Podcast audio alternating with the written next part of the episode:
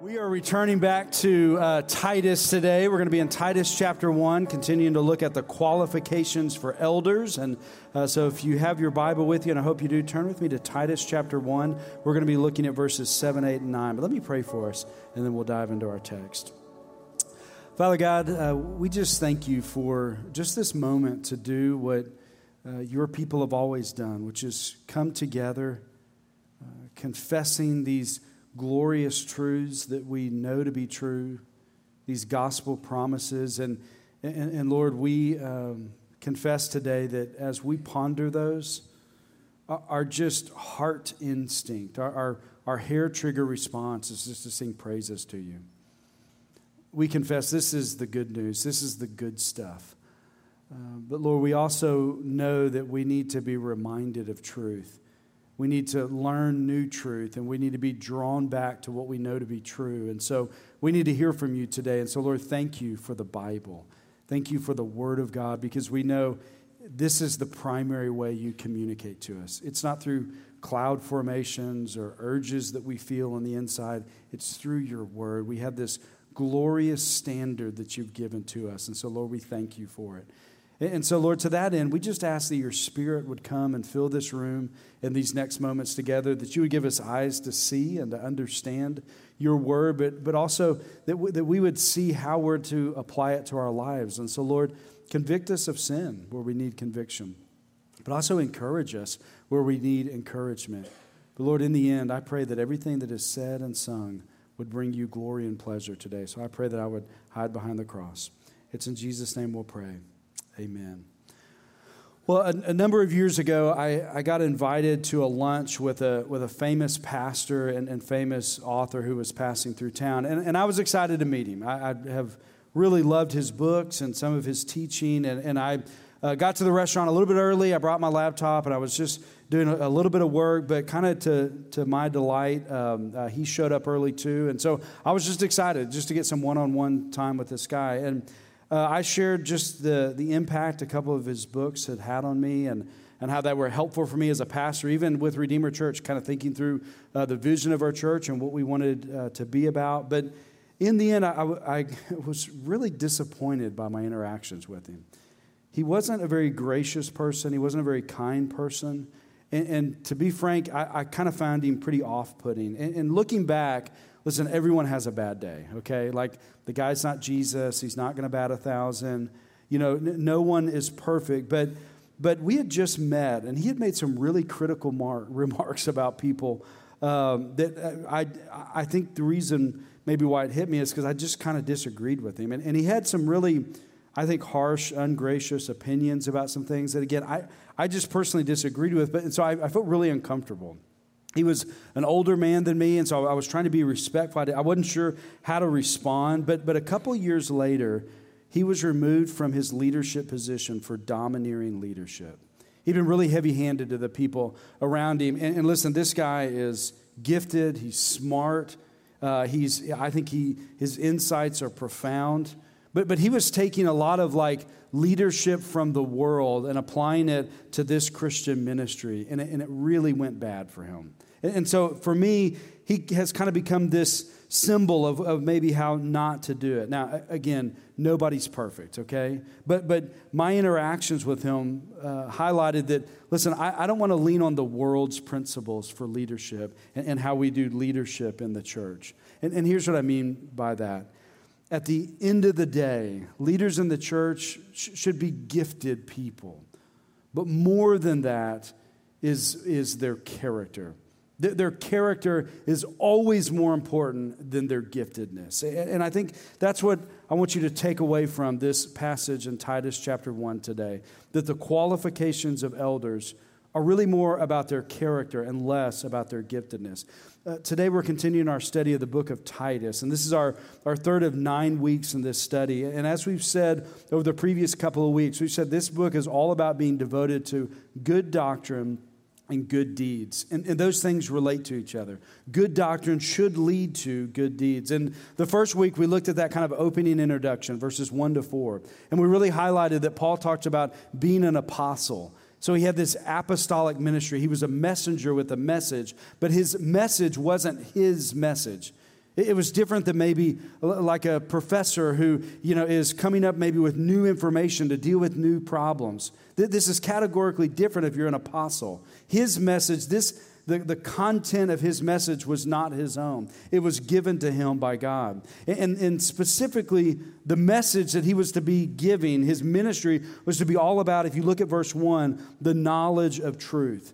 So he was to increase the knowledge of truth in God's people. So, so he was talking to God's people, born again people, and saying, Listen, we, I have a ministry to increase your truth. You need to know more. But that's not really the end. Head knowledge was not the end. The end was also in verse 1, uh, which accords to godliness.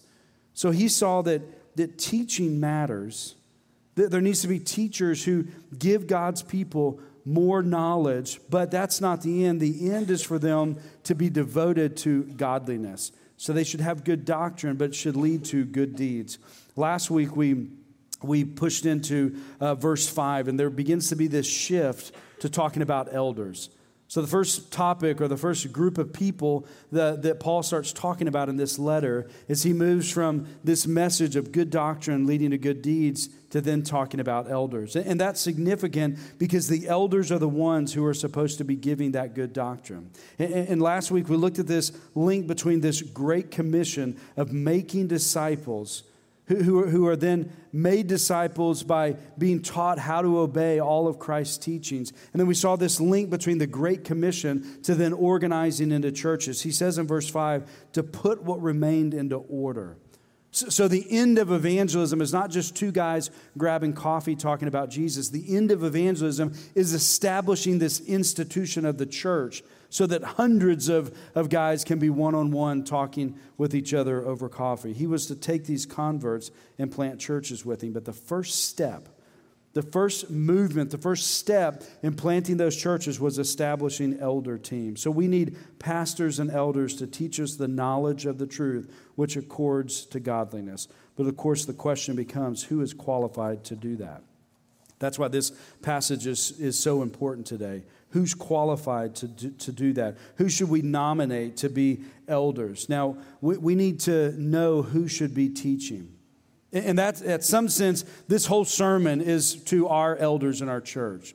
But, but hear me, this is important also to, to covenant members in the church because we ask you, I think rightly, and I think this is biblical, we ask you to nominate the elders. It's not a self uh, appointing board. You see, if you don't view them as elders and if you don't nominate them, if we don't see those names come through on that list, we don't consider them. You, you need to be able to, to see these virtues in their lives. And, and listen, the, the reason why all of this is so important is because we tend to overvalue giftedness and undervalue character when we're looking at elder nominations. And this begins with elders. Elders can do this. Like we can overvalue giftedness and trying to, you know, be uh, improve our skills in some of these things, and then maybe disregard the character aspects of being an elder. But really, that that reality that has more to do with lay people in the church today. And I'm going to put my cards on the table here. I, I think the great weakness of the evangelical church today is that we overvalue giftedness and we undervalue character. So, so we love a guy who looks great on stage, that can really bring it on stage. And, and, maybe his life is a mess off the stage. Maybe he's not really living it off the stage, and that doesn't really matter. We'll still buy his books. We'll still listen to his podcast. We'll still give him that platform. Friends, this passage is important because if you're a layperson in the church today, you have a responsibility to nominate elders, and you have a responsibility to not buy certain books and to not listen to certain podcasts. You, need to understand that at the end of the day, leadership in the church is more about character and, less about giftedness. However, it's uh, what we're going to see today is, is three admonitions for elders. First, elders are to be blameless before others. Second, elders are to be blameless before God. And then we're going to get to what elders do. Elders are to teach good doctrine and good deeds. So let's start looking at these three verses Elders, uh, this call to be blameless before others. For an overseer, as God's steward, must be above reproach. He must not be arrogant or quick tempered or a drunkard or violent or greedy for gain, but hospitable, loving what is good, self controlled, upright, holy, disciplined. He must hold firm to the trustworthy word as taught, so that he may be able to give instruction in sound doctrine and also to rebuke those who contradict it. These three verses are really part two from the, from the previous verses last week. Uh, last week, we began talking about elders and, and what, uh, and what makes them qualified to be an elder. And, and last week, I, I just wanted to highlight the observation that, that he was speaking to men men ought to be elders. This is one of these uh, offices in the church that is restricted to men. That's, that's the theological category of complementarianism. And we chased that a little bit last week. But, but this week, I, I want to highlight just another just quick observation that's important. It, it, it's the plurality principle. And, and I want you to notice that Titus doesn't say appoint one elder in each of the towns. He says appoint a plurality of elders, more than one. And some of our, our Baptist brothers, independent Baptists, fundamentalist Baptists, Southern Baptists, th- they get this point wrong. If you push them, you say, well, why don't you have elders? Well, we do. We just have one guy. It's our, it's our senior pastor. I, I think that misses the point here. The point here is to highlight that there, there's supposed to be more than one. There's supposed to be a team of guys. Now, now that's, I think, biblical, and I think that that's clear here. But that's also practical. The plurality uh, principle is wise. You see, brothers are gifted in different ways. And that's the case on our team. They, they bring different experiences, different perspectives, different gifts, and all of that makes the team better. And, and further, uh, we've seen that, that uh, when you have a plurality, when you have a team, they get to lean on each other. You, see, elders are, are, people, they're not Jesus, okay? They, they, they, they get burnt out. They, they, they kind of uh, lack patience sometimes. Sometimes they, they step into difficult situations, maybe with difficult people. And, and initially, they're very patient and they display a lot of mercy in that situation. Then they hit a wall. And listen, when they get to that point, that's when the team steps in and say, hey, listen, you've carried the ball here and that's been great. I, I think we need to, to step in here for a season. So it, it, it, protects the elders from themselves. And it also makes the church healthier when you, when you have a team of guys. And, and also, what, what I've seen over the years is that uh, they all bring different perspectives and gifts, so they listen to each other. And one of my favorite things in ministry and getting to be on that elder team is just watching guys kind of step into different roles.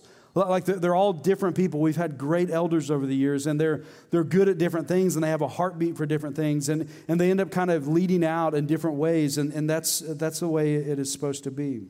But kind of returning back to our text here, the overarching qualification, we see it here now for the second time. So, anytime you see repetition in the Bible, it's there for emphasis. So, like in verse 6 and verse 7, we see that an elder is to be above reproach. Maybe in your translation it says blameless. And, and we talked about last week, and I tried to say about 47 times that that doesn't mean perfection.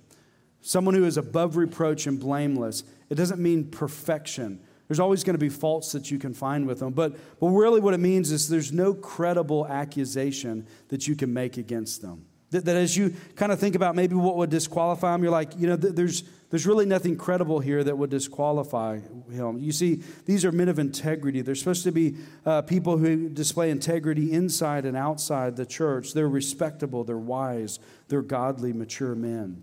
But as we started talking about last week, really what Paul does here is he kind of puts it into three different categories. They're, they're blameless in three areas of their life. And last week we, we talked about how they're blameless with their family. And we said, listen, if they're going to be a, a shepherd of souls in the church, we need to see it in the home first. Like that's the testing ground. But today we're going to talk about how they're to be blameless before others and blameless before God. They should be above reproach, but beginning with their families. But today we're going to look at how they relate not just to their family, but how they relate to others and ultimately how they relate to God.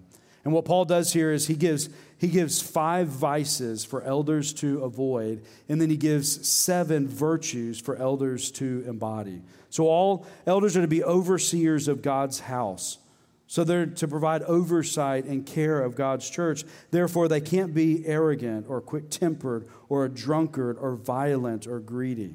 They're to be stewards over God's people. They're, they're, they're to manage the, the church and shepherd God's people. Therefore, they have to be hospitable. They have to love what is good. They have to be self controlled. They have to be upright. They have to be holy. They have to be disciplined. And number seven, they have to hold firm to good doctrine. I, I want to take these in order. Now, now, some lists don't give you seven at the end, but I want to explain why I think that final one is one of the virtues. But first, let's look at the five vices. First, an elder can't be arrogant or self willed. In other words, like when you're thinking about nominating somebody to be an elder in our church, the first thing you think of them can't be, oh, he's prideful. That disqualifies them. He, listen, he needs to be strong in his convictions, but he can't be sinfully stubborn. And related, he, he can't be primarily just out for himself or trying to advance himself. I've been in churches where it's a very esteemed thing to be an elder. And so, guys who are just really ambitious and they just want to advance themselves, they, they, they, pursue that. But really, at the end of the day, it's about themselves. Being an elder requires humble servant leadership. But number two, he can't be quick tempered or he can't be a hothead. Listen, they should have righteous indignation like Jesus had. But if you're like me, 95% of my anger is sinful anger. They, they, they can't be, be these guys that are just marked by sinful anger. You see, elders deal with a lot of complex and difficult situations and people. And so they can't just be hair triggered with their anger on these different issues. Like they have to work together as a team and they got to be quick to forgive and quick to extend grace. Number three, it says that they can't be a drunkard or addicted to wine. I think this means they can't abuse any sort of substance. Listen, I want to chase a rabbit because I think it's relevant today. I think this uh, includes something like marijuana. Marijuana is illegal in Texas right now. I pray it stays that way. Uh, but no one smokes marijuana for like, like the flavor of it, like a good bourbon, okay? People smoke marijuana for an intentional purpose to, I think, sinfully alter their mind, okay? And so if you have a guy that is, is, is smoking marijuana all the time and that's for the purpose of just altering his mind, then that disqualifies him from being an elder. People tend to abuse alcohol and drugs in order to numb pain. There's some sort of pain in their life and, and they're numbing it. But listen, that, that point's important because God brings pain and trials in our lives in, in order to transform us and to conform us into his image, to grow us spiritually. And so when people just numb all that pain, they, they get 10 years down the road and they're, they're functioning in life like they're a teenager, okay? And, and so they, they miss the, the maturing aspect of going through that pain. That's why some of this is so dangerous. Also, Ephesians 5.18 says, And do not get drunk on wine, for that is debauchery, but be filled with the Spirit. You see, if you have a, a guy who's an elder and he's always getting drunk on wine, it's actually a sign that he's not filled with the Spirit.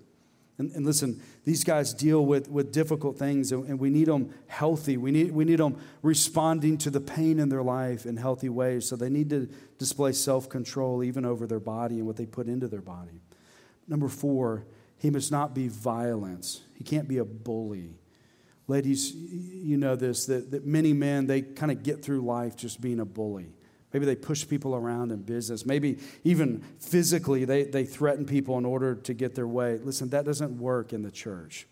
That doesn't work when you're caring for someone's soul. That, and that also doesn't work when you're working on a team with other people. If you've got to work with other people, you can't just sinfully try to dominate everything. 1 Peter 5 3 uh, speaks to uh, elders who are dominating uh, over the church. Elders should follow the example of Jesus and wash people's feet. Number five, he must not be greedy or fond of sordid gain. This means, uh, this speaks to the guy who is always kind of trying to cut corners in order to chase some quick, uh, uh, get rich quick scheme. Listen, at the root of that for a lot of guys is laziness. They don't want to put in the hard work of, of learning how a business functions or, or how to be good at their job and do things the right way. They, they want to cut corners and they want to get rich just overnight. They don't want to put in the work. That's greed and that's laziness. And again, that doesn't work for elders. You need guys uh, who are reputably employed and, dis- and display integrity uh, in, in, their finances and, and do the, the hard work of doing that. There's a character issue there that, that comes into play as elders. But this also speaks to, to the issue of tithing. I know earlier in the, the summer we had a sermon on tithing, and what we explained is, is that you know, when you have leaders in the church for an elder or a deacon or a staff member, what, what we do is we just drop an email to the trustees and our bookkeeper and say, listen, I don't, we don't want to know the details. We don't want to know how much they're giving. We want a yes or no. Do you feel like this person is tithing? And if they say no, we just take them off the list because they need to uh, display faithfulness in that difficult area of their life. That's a demonstration that they're mature enough to care for souls. People need shepherds who will steadfastly, sacrificially love the sheep when you nominate someone to be an elder in our church, Th- these five attributes are things that they cannot possess. And listen, this is important because the role that you play as a covenant member in nominating these people, this really determines the health of our church. But also, what Paul does is he gives us then seven virtues that they're to embody. So, so as you think about folks that you want to nominate for this position, they ought to display these seven virtues. The first one is, is hospitality or, or, or openness. Elders should want to just freely invite people into their lives and into their homes. That, that takes that means that they they're they're generous people. They're they're authentic people. They're, they're willing to just kind of live open and free. Hospitable people, they they like people and they love people. They want to spend time with them. They, they want to share their things with other people. They, understand that uh, sometimes people need practical help and they like to help people in practical ways. One of my favorite things at our church is when we do like a meal train. Maybe somebody's uh, has someone sick in their family or they've just had a baby and if I give it like 12 minutes before I open that email and get to that meal train, like I get over there and then it's like all full, like all the slots have been taken. Like that's an example of hospitality, uh, of people just wanting to help in practical ways. So elders need to be welcoming, loving, genuine people. Number two, elders should love what is good. They should be devoted to the welfare of others. They should be committed to doing what is right this is a dirty word, I think, in our culture today, and, and I'm sad that it is, but elders should be righteous people. They should love what is righteous and good. They should desire what is holy. Their heart's desires for people's welfare. Elders are called to shepherd God's people, but they do it from this, this deep sense of the good. That they want the good to happen. So they step into struggling marriages and they fight for them to be restored. They, they want to see her healed. They, they, they want to help him grow closer to the Lord. They're people that from their heart, they want to see God's people thrive and faithfully doing good deeds. They love what is good. Number three, elders should be self control. They should be sensible, prudent, thoughtful people. Sensible self-controlled and or disciplined those are all kind of similar characteristics but really the, the greek term here it has this idea of, of careful consideration and then responsible actions. So it kind of moves from the inside to the outside. So, so elders should be, uh, be should be self-controlled in their thought life the, the way they think about complex situations and, and, elders, our elders know this is as our church has grown, sometimes the situations or the problems, they're becoming more complex, so they have to think about it at a more complex level. But it, it doesn't just stay in their mind. The way, they, the way they live, their behaviors, their words, the decisions that they make are also thoughtful and, and prudent and sensible. Sometimes elders have to make decisions, and there's not like a clear Bible verse that dictates what they should do. So that means they've got to rely on, on wisdom and discernment, which takes a lot of self control and diligence. Fourth, an elder should be upright, he should be just and fair. Their elders' lives should reflect a, a faithfulness not only God's law, but also to human law.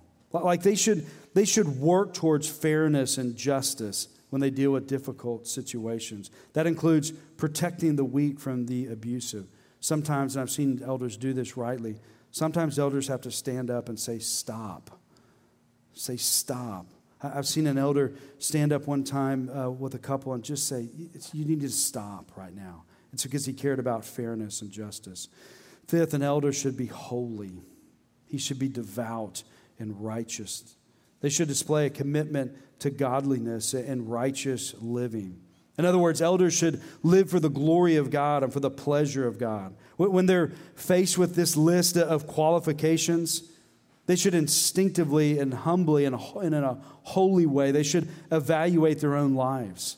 So they should come together and, confess. Listen, I, am speaking too harshly to my family right now. I, need clean words. Will you all hold me accountable to that? They need to come together and confess. Listen, I'm, I'm lingering too long looking at inappropriate images online. We, we all hold me accountable for that. The, the condition of their soul matters to them, that they want to be holy, devout, righteous men. Six, an, an elder should be disciplined. He should be self control. He should have control over his, his uh, emotions and his impulses. He should have control over his appetites and his desire. He, he, he should watch, watch his words. He shouldn't just lash out. And every uh, thing that pops in his head, he shouldn't say. There's a funny quote from Spurgeon where a lady was criticizing him for all the jokes he was saying in, in his sermons. And he said, Ma'am, you'd really respect me if you knew all the jokes I didn't say. Like there's a reality to that in elders' lives. They, there's a lot that they, they don't say. They're, they're, they're like a, an athlete where, where they need to train their bodies, where they fight the fight of faith, and, they, they take that seriously. They're disciplined. They want to be right with God's people.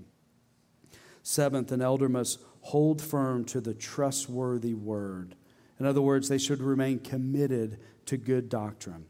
Now, some people stop this list at, at, at six with, with uh, discipline. I, think this final thing ought to be put on the list as it's what they do, but it's also, it's, it's also a virtue that they're supposed to embody. You see, throughout the history of the church, and we see it today, there, there's always pressures from the world. Maybe they're outside the church, or maybe they're inside the church. There's these pressures to abandon good doctrine.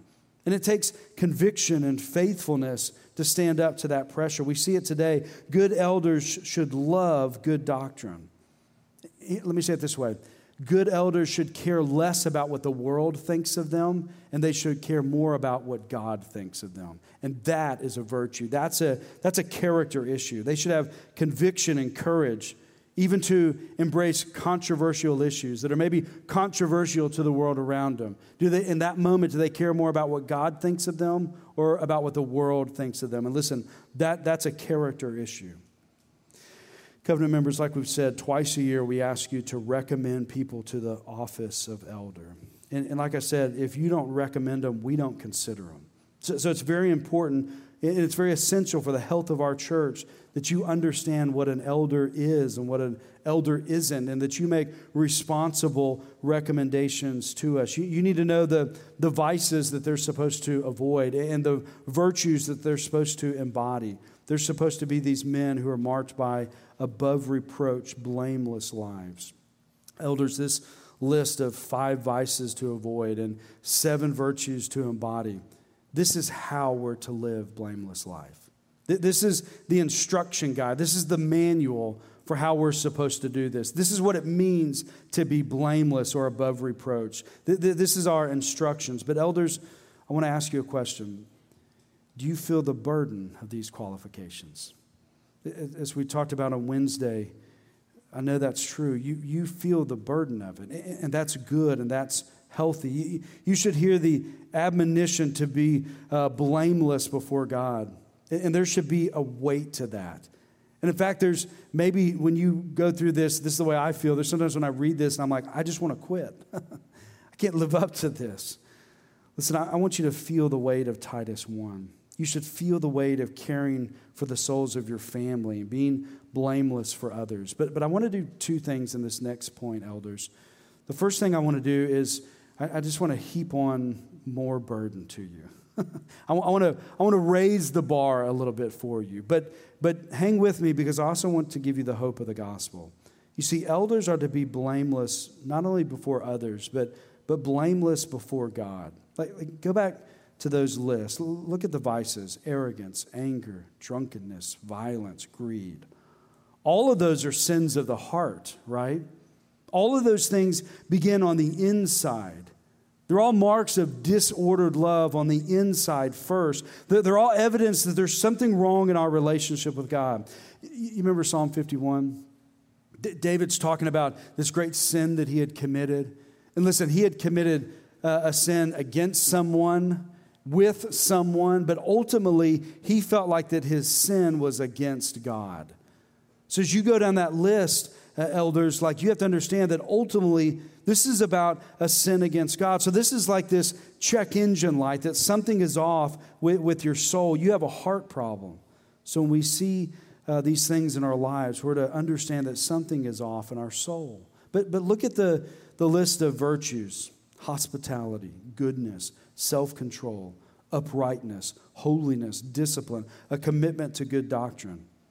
All of that is evidence of a faithful heart. All of that is are fruits of the Spirit.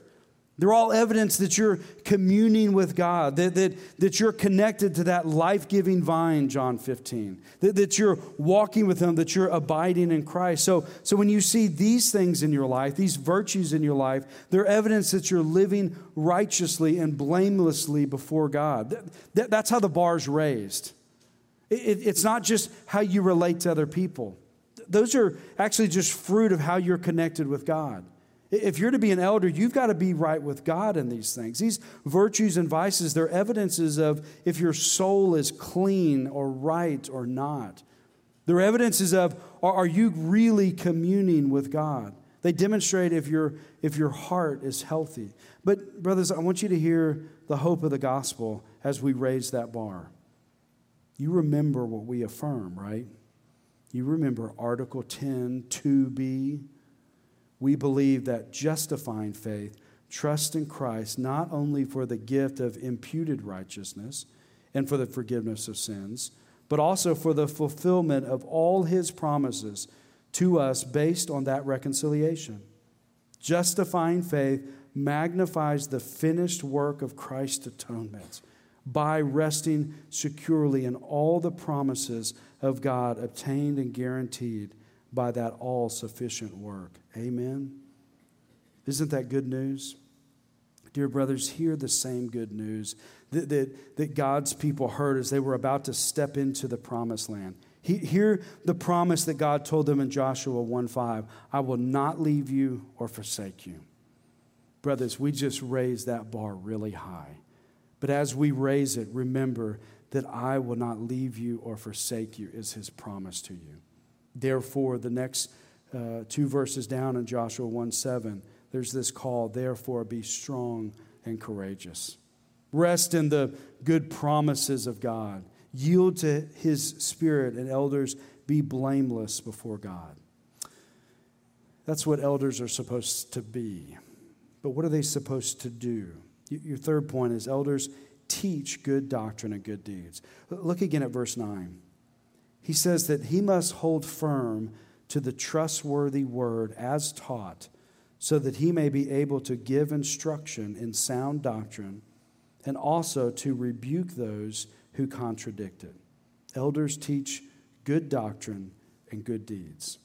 Like I said, some people treat this uh, maybe just as one of the virtues, and, and I think it's one of the virtues, but it also speaks to what elders are supposed to do.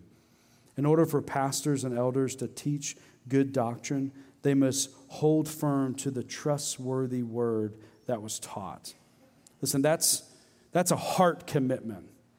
That's something on the inside for them. Like, uh, that's where it begins. Elders should love God's word, they should love sound doctrine meaning that it, it should animate them, they should cling to it. It should be this foundation of their spiritual life. Not these different books or cloud formations or yoga, it's God's word and sound doctrine. This is the thing that animates them. But, but notice that it's as you were taught. They were taught these things. Brothers, you were taught this by other brothers. And now the charge for you is to then go and teach it to other people. You were given instruction. Now you have the ministry to give that instruction to other people. This term means to encourage or to urge or to inform. Brothers, you're to be above reproach, but the thing that you're supposed to do is to teach. Elders, this is what brothers did for you, and now God is calling you to do it for the next generation. And hear me, they need instruction. They need urging and encouragement from the Word of God. And that Word of God is dependable and trustworthy, and they need you to explain it. They need you to teach them good doctrine. Because there's so many on the inside and outside the church that are not teaching good doctrine. You know it, guys. Y'all are catching bad doctrine everywhere all the time. So, brothers, they need you to teach good doctrine because they're being taught hey, just pull yourself up by your bootstraps. They're being taught that, uh, that, they, um, uh, that they should, you know, if they do something wrong, then, then they've lost their salvation. They're being taught that when they really blow it, God doesn't love them anymore. They're being taught that, that uh, their existence precedes their essence. They're being taught that if it feels good, they should do it. They're being taught that, that if they had this little urge inside of them, that that must be who they are at an identity level, and so they should pursue that. Brothers, they need good teaching. They need it. They need to, to be urged and, and to be instructed and informed on good doctrine. And it also says you're going to have to rebuke bad doctrine. You're going to have to show them why all that is wrong and why the Bible is right. You're going to have to go to them and show why all that stuff is harmful and why the Bible, what it teaches, is helpful. You're going to have to address whatever straw men they're building to believe that stuff. And you're going to have to show them how actually what they're believing is soul killing. And if they would go down the Bible's path, if they would believe good doctrine, it would be this pathway to joy. You're going to have to call them to turn and to believe what is true. You're also going to have to directly oppose people that they really trust. You're, you're going to have to say, uh, okay, I, I understand that you respect them but that's still bad doctrine. You're going to have to maybe oppose their professor or oppose the president or oppose their parents or their wife or those unnamed experts that are in articles that we read. John Calvin wrote that the elder ought to have two voices one for the gathering of the sheep and the other for the warding off and driving away wolves and thieves. Brothers, you have to protect the sheep. That's what it means to teach good doctrine. You're going to have to teach them sound and good doctrine because that's how they're going to live these godly lives. That's how they're going to carry out good deeds. That's why we do expository preaching at our church. I know it's boring, maybe. We just walk through passages of the Bible. Listen, what you don't need is my little hot takes on everything. That's not transformative for you. You need God's word, you need something solid tried and true over generations and thousands of years. You need universal principles that, have, that, that are proven. You don't need the latest study on something. You need good doctrine. That's what leads to good deeds. Elders are to be men who live above reproach, blameless lives, and then teach God's people good doctrine so that God's people can perform good deeds. Elders, that's what you're to do. And, brothers, that's what we're to hold each other accountable to do. And God has called us to a plurality, He's called us to, to a team. So we're to encourage each other to that, and we're to, to sharpen each other to that. And we, we need each other to faithfully shepherd Redeemer Church. May we hold each other accountable to avoid the five vices and to embrace the seven virtues. May we hold each other accountable to protect the flock by teaching the trustworthy word, verse 9. May we help each other be blameless in how we relate to our families and how we relate to others and how we relate to God. But, covenant members, nominate for character over giftedness. Our generation of evangelicals has had some impressive leaders who have crashed and burned. They've their giftedness outkick their character. Don't fall into the trap of idolizing the next great pastor or the next great author. For the health of Redeemer Church, nominate brothers who live according to that list, who are marked by character. Finally, brothers and sisters, uh, pray for your leaders.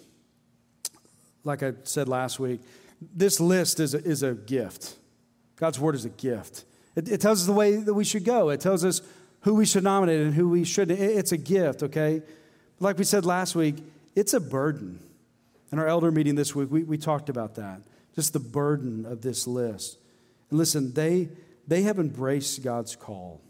And, and I just want to tell you, they are, they are humbly, faithfully fighting to avoid the vices and to embody the virtues of this list. I, I'm watching our guys do it.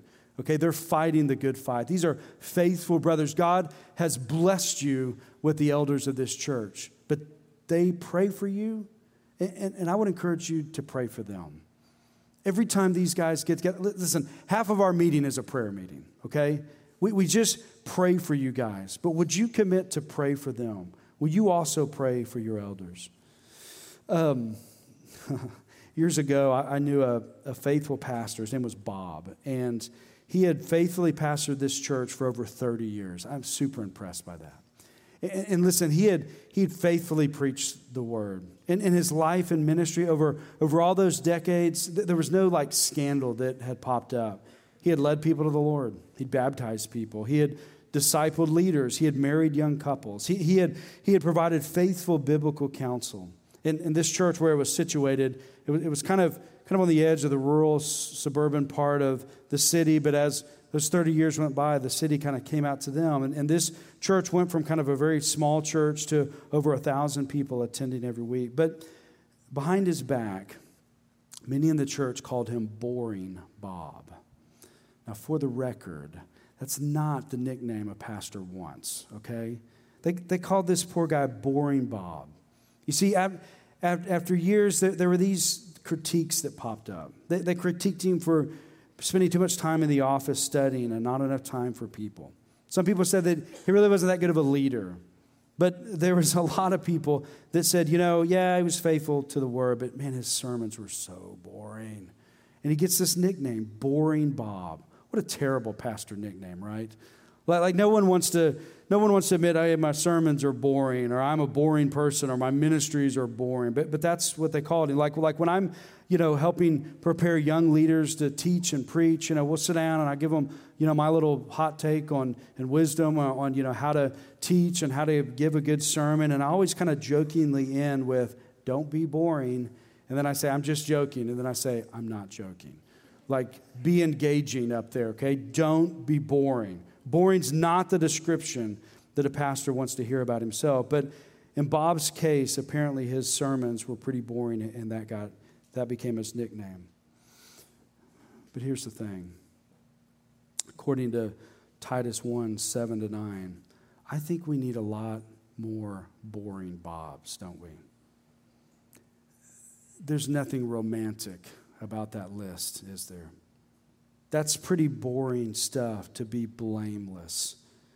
Listen, we need more boring Bobs who maybe never write best selling books and never become famous preachers, yet they live blameless lives, sacrificially loving their one wife and those kids that the Lord's blessed them with, fighting uh, against sin in their life, loving their church, walking humbly with God. Fellas, that's what God wants for you to be a boring, blameless Bob. He wants you to do that because that's how you're going to find fulfillment. That's how you're going to glorify God in your life. Like, that's how you're going to have an eternal impact. And I would argue that's how you're going to experience joy, is living this way. Like, that's how you're going to hear, well done, good and faithful servant. Redeemer Church, God has blessed you with faithful brothers to shepherd your soul.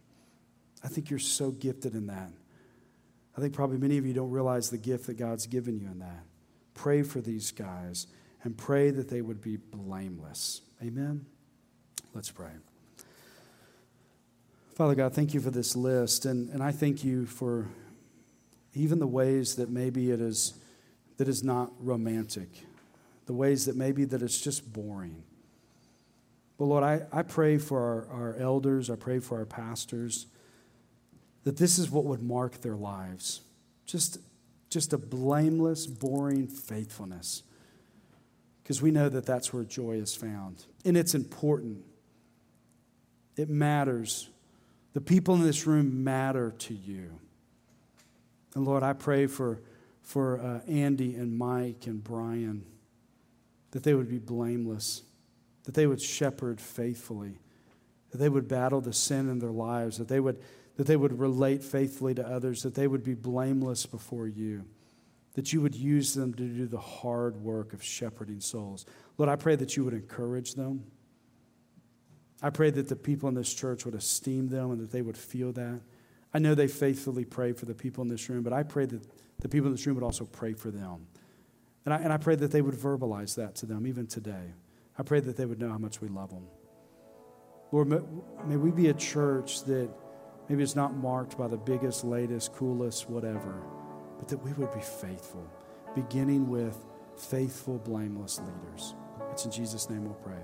Amen.